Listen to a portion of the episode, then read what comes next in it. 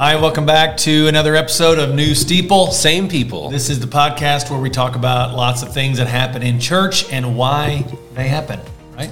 Yeah, and today we thought it would be a neat conversation to kind of pull back the curtain a little bit on our worship services and what goes into kind of crafting and creating a worship experience. Yeah, I'm looking forward to this conversation. And by the way, I'm Scott. And my name is Jeff. And we kind of are the ones who really put a lot of time and effort into every Sunday. And you know, worship is kind of where it's kind of our sweet spot, right?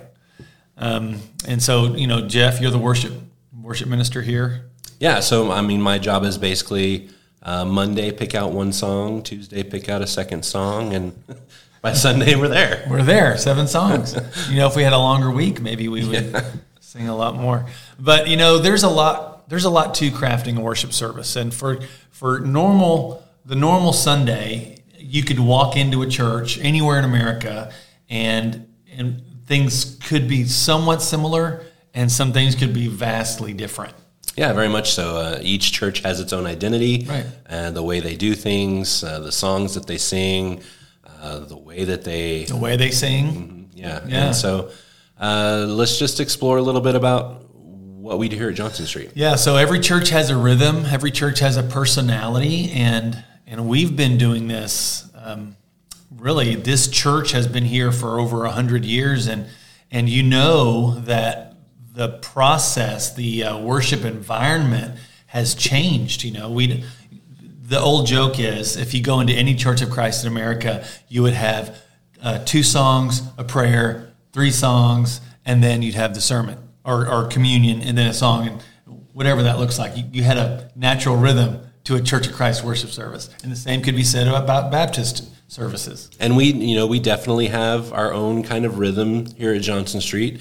We'll mix it up every now and then, but there's some comfort in that that rhythm, and people can know what to expect. That's right. I like that. You could say routine, you could say liturgy. You know, I like rhythm because it really kind of, it's our speed. You know, really the rhythm is the speed of this church, and worship is one of those areas where really a church's personality kind of comes out. And so there's a lot to crafting a worship service. So let's kind of talk about what our process is. Okay. So you and I get together on Tuesdays. Yep. And we just kind of meet and we kind of debrief a little bit from the previous Sunday. Yeah, what worked, what didn't. And then we start talking about, you know, where we're going. And why don't you share a little bit about kind of where you're coming from on your side of things with the sermon. Okay, so, you know, whenever I first started preaching, I had come from an environment where we did sermon series and it was really more of a either textual or a topical conversation over about, you know, anywhere from 4 to 7 weeks, right? And I've learned that people don't have really long attention spans. However, they don't really want a bunch of one-off sermons either, you know. They don't want to just come in and not really know what we're talking about. There's some excitement there, but also the rhythm is not, you know, it's a little jarring, you know. So for me, what I like to do is I look at my year and I like to see, you know, kind of where is God leading this church family? What are the things we need to be discussing and talking about? Some of them are very personal, things that I've really kind of rooted into Scripture, and I really want to talk about this or that, or maybe some things are, you know, contextual, like, you know, our world is going through this or that, and we need to discuss some of these issues, and who, you know, where better to discuss it than this particular text. And so those are some of the things that I'll do. So I'll actually craft out my entire year, and it's very loose, but I've got some ideas. And I remember the very first time that I gave my my elders, you know, a year and a half schedule.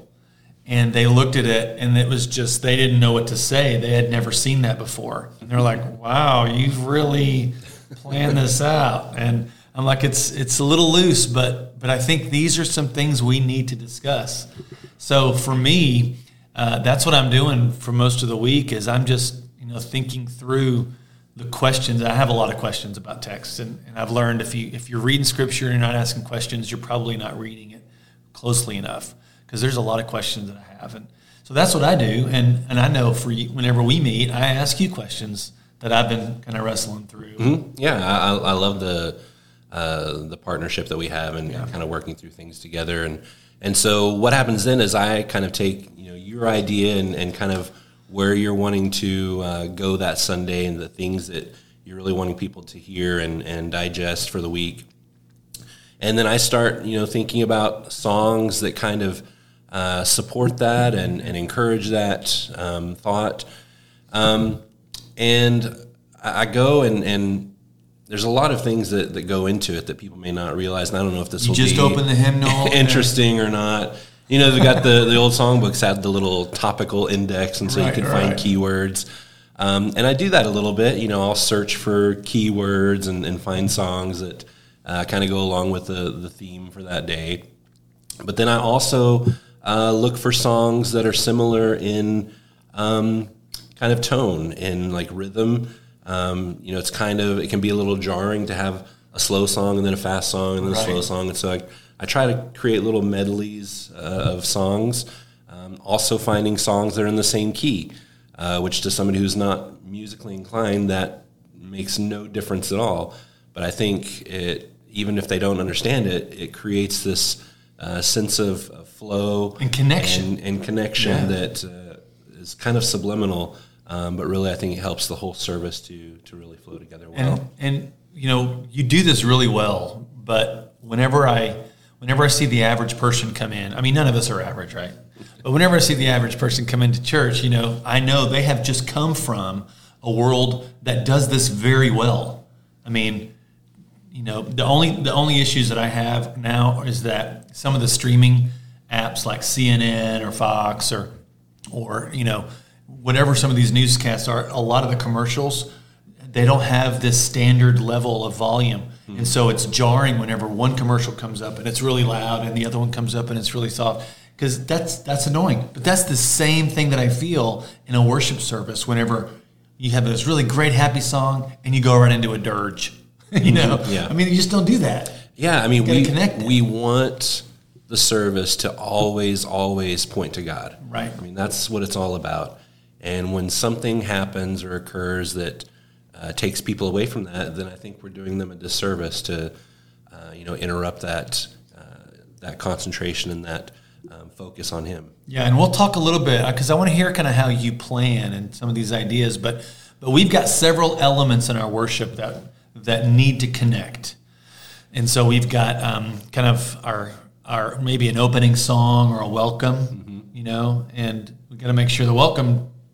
And, our welcome is mainly geared toward our visitors, our new people. We want to share some information that they may not be aware of, things about the facility, things like that.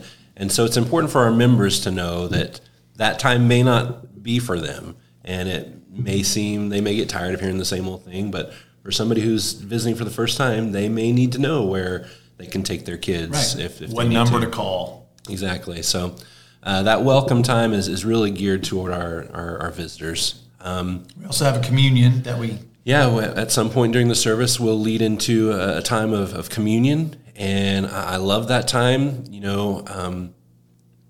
I know some churches will say that that's the most important time of the service.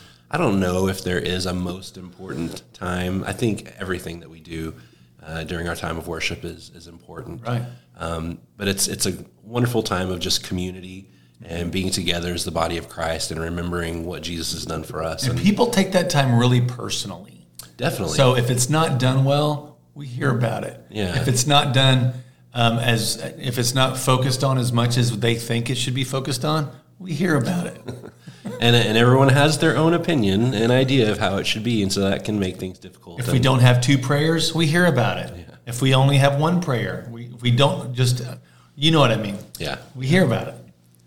But, getting different people to help with that is really a great part of it. And I try to give them some guidance and, let them know what our theme for the day is. If they can tie a thought in to that, great. If not, I don't force it on them because I don't want it to feel forced. And some men, it might be their first time to ever get up in front of a large crowd, and so if they just get up there and maybe read a scripture or say a prayer, I'm great with that. Just the fact that they're getting up and doing it is cool to me. So. And it is interesting that if somebody gets up and seems a little nervous, someone will comment, "Wow, he seemed nervous," and I'm like, "Yeah, that was his first time." And how awesome is that? Yeah, that someone's participating in this because.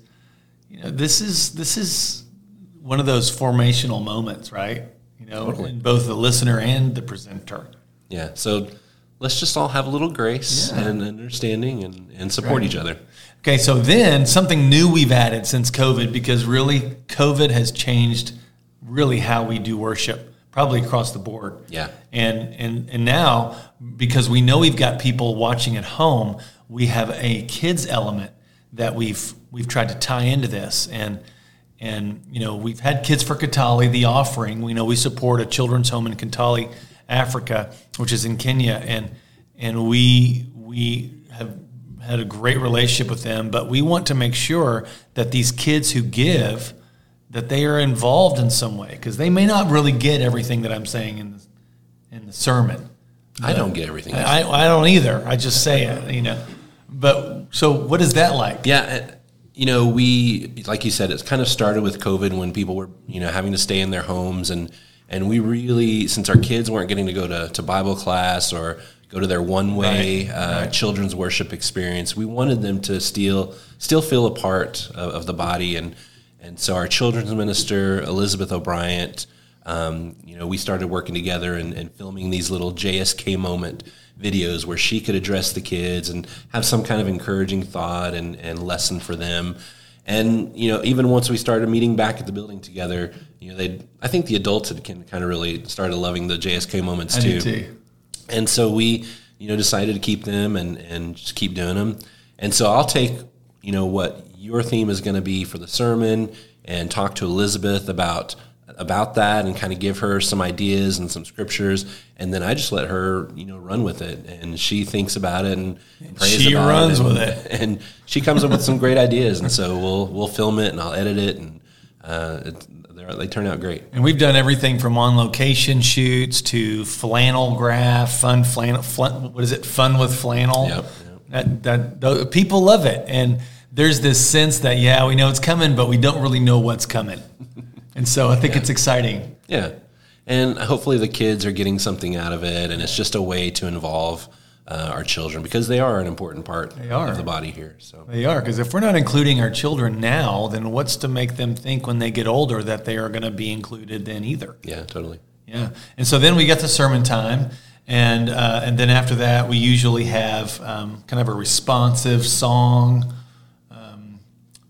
Honestly, in today's world, it's changed over the years, hasn't it? People don't really come down to the front like they used to, and I don't blame them, because in the past we haven't always been great with non-judgmental looks as people, go down the aisle that 80 feet. Yeah, that's a long walk, and you got to be very committed. So now we've got people all around the room, elders and elders and their wives, and they'll be available for prayer. And sometimes people will go to one of them in the back, and then they make their way up to me at some point, maybe even after the service. And so it's changed a little bit. Yeah. And then we kind of have, our closing moment. Yeah, we like to have one of our shepherds come up and just offer a prayer or a blessing over the congregation and kind of close things up. And yeah, so they'll usually, make probably some little announcement, but they'll try to end with a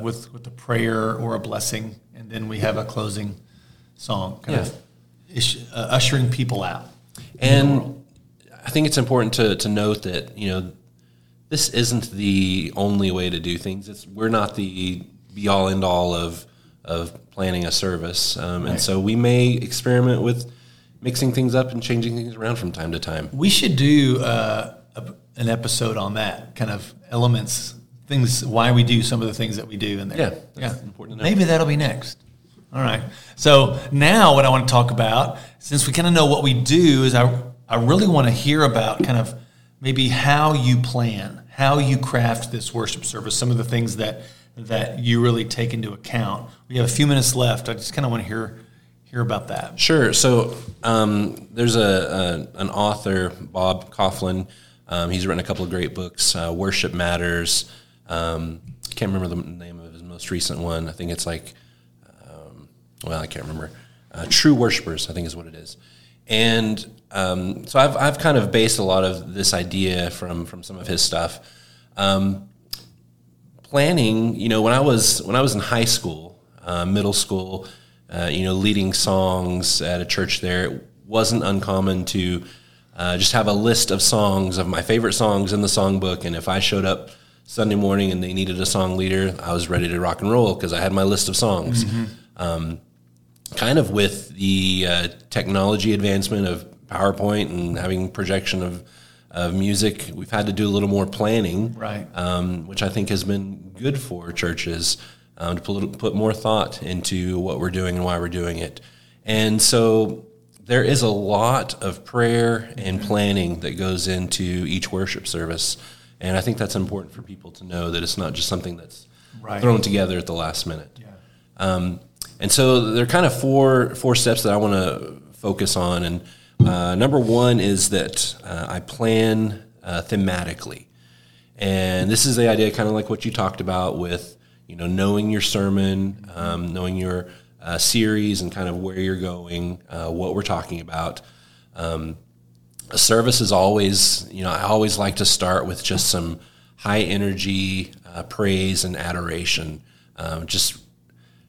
We're all here, right? And God is good, and He is worthy of our praise, and so we just want to start off with just some great songs of praise, and then eventually kind of gearing in towards focusing more in on what you're going to be talking about and kind of having this overall theme for the day. Yeah, and thematically is important, too, and I remember whenever I first started out really working at a church, I noticed there were 5 different messages going on every Sunday. The welcomer had his little message and a little quip or whatever he was saying. Then the worship leader had kind of their message. And then the communion guy, he would have his particular message. And the sermon would come up with their message. And the elder would come up at the end, and he would say something completely different. And so we're all just kind of leaving thinking, so what just happened? I guess we'll just remember what we just heard, which was probably the elder. And sometimes if that was long, then you forgot everything the preacher said. Yeah. And so I remember I was telling my... our preacher at the time, I said, "Hey, let's keep everything into one idea." Have you? And yeah. I've heard you ask that to me. Yeah, I'll ask. Give me one sentence or one. What's the main thing you want people to take away from today and really be focused on this week? And that's not easy, but it's something we need to do. Yeah. So I get the whole thematic because that's hugely important. And that's one of the reasons I try not to talk very much when I'm up there. I get really nervous when I speak in front of people. So there's that, but I also don't want to, kind of go off on a tangent and split up the message. I like to, let you do your thing and kind of keep the songs speaking for themselves. Yeah, that's great. The second thing, so that's planning thematically. The next thing is to plan progressively. And I don't use that word in the sense of progressive versus conservative, right? But it's the idea of having some motion, to be moving somewhere, to have kind of a flow and a rhythm of the service. There's a point. Yeah, we're moving towards something. It's not just a whole bunch of different things broken up into different things, but having a lot of connection and flow throughout the service, I think, is important. And that's the way we're wired. I mean, everything we watch, all the not social media really, but I mean, but even still, TikToks and all these little 3 things, they're all leading to something. They're not just random and scattered. The TV shows, the movies, the novels, everything leads to something. Yeah, and what's really important in that is our transitions when we're going from, a welcome into some worship time with songs and into a communion, trying to have as little jarring breaks in there as possible to take people out of the moment. Third is to plan contextually.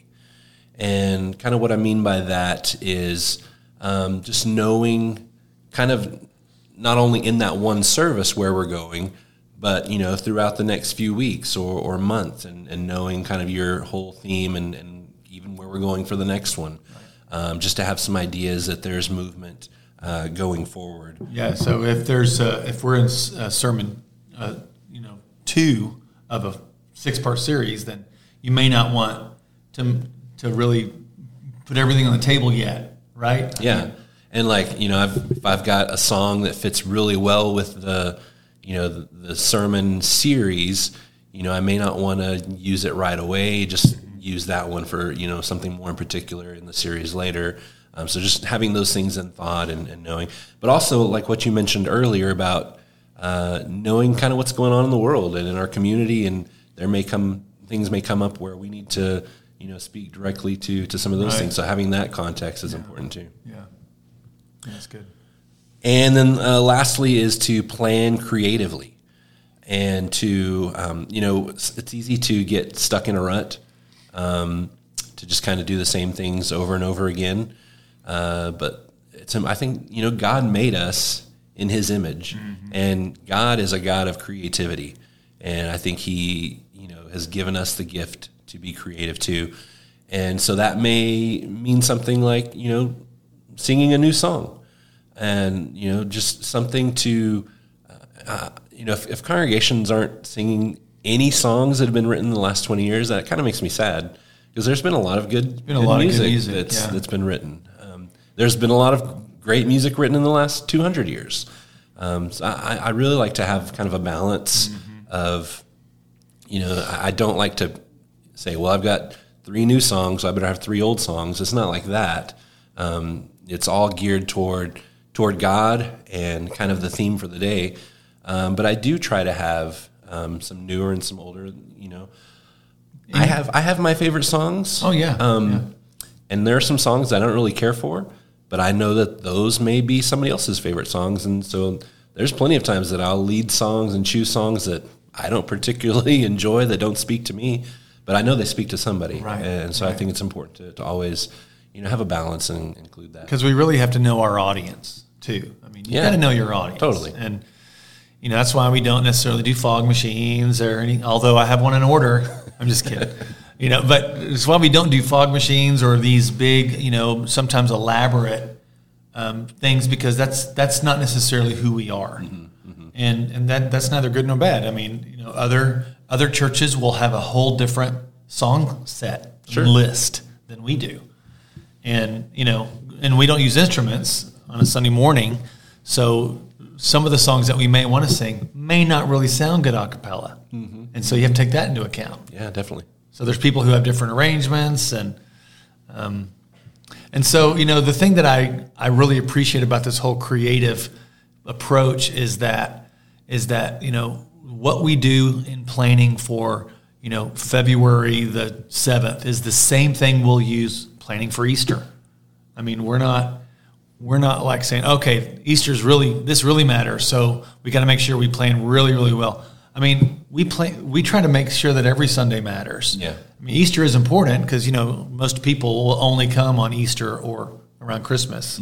So we got to make sure that, you know, we may include a little bit of a wider array of elements on Easter. And special events, kind of like our Christmas Eve service. Right. You know, we may be even a little more creative then and get to do some things there that may not work as well on a Sunday morning. Yeah. But yeah, that's fun to get to do that. And so the thing that I really appreciate, and I think you said this as we were kind of preparing for this conversation, is that some people will say, well, you don't want to plan too much because you might plan the Spirit out of it.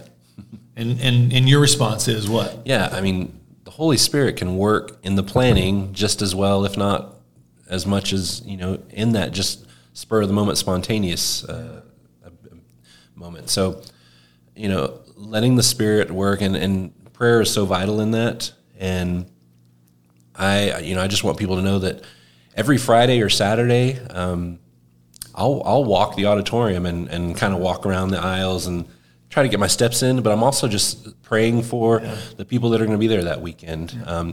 I've kind of learned where certain people sit, so I can even be, kind of real specific on who I'm praying for when I'm walking different parts of the room. Yeah, that's great. But yeah, we want people to connect with God, and we know that Sunday worship time is not, that's not what Christianity is all about. It's about the rest of the week and living our lives for Jesus. But that time's important too. Yeah, it is. And I think whenever we really boil it all down, the reason we do what we do is to point people to Jesus and to make sure that they know that there is more for them. There is a life and a future and a hope. And this is the moment we get to celebrate that together and to let each other know, hey, we're not the only ones in this crazy adventure. This is all of us together. And how cool is it that throughout the week we probably rarely connect or cross paths, but on Sunday, the world gathers together and does the same with a little bit of different rhythms. We do the same thing with different rhythms. And that's beautiful to me.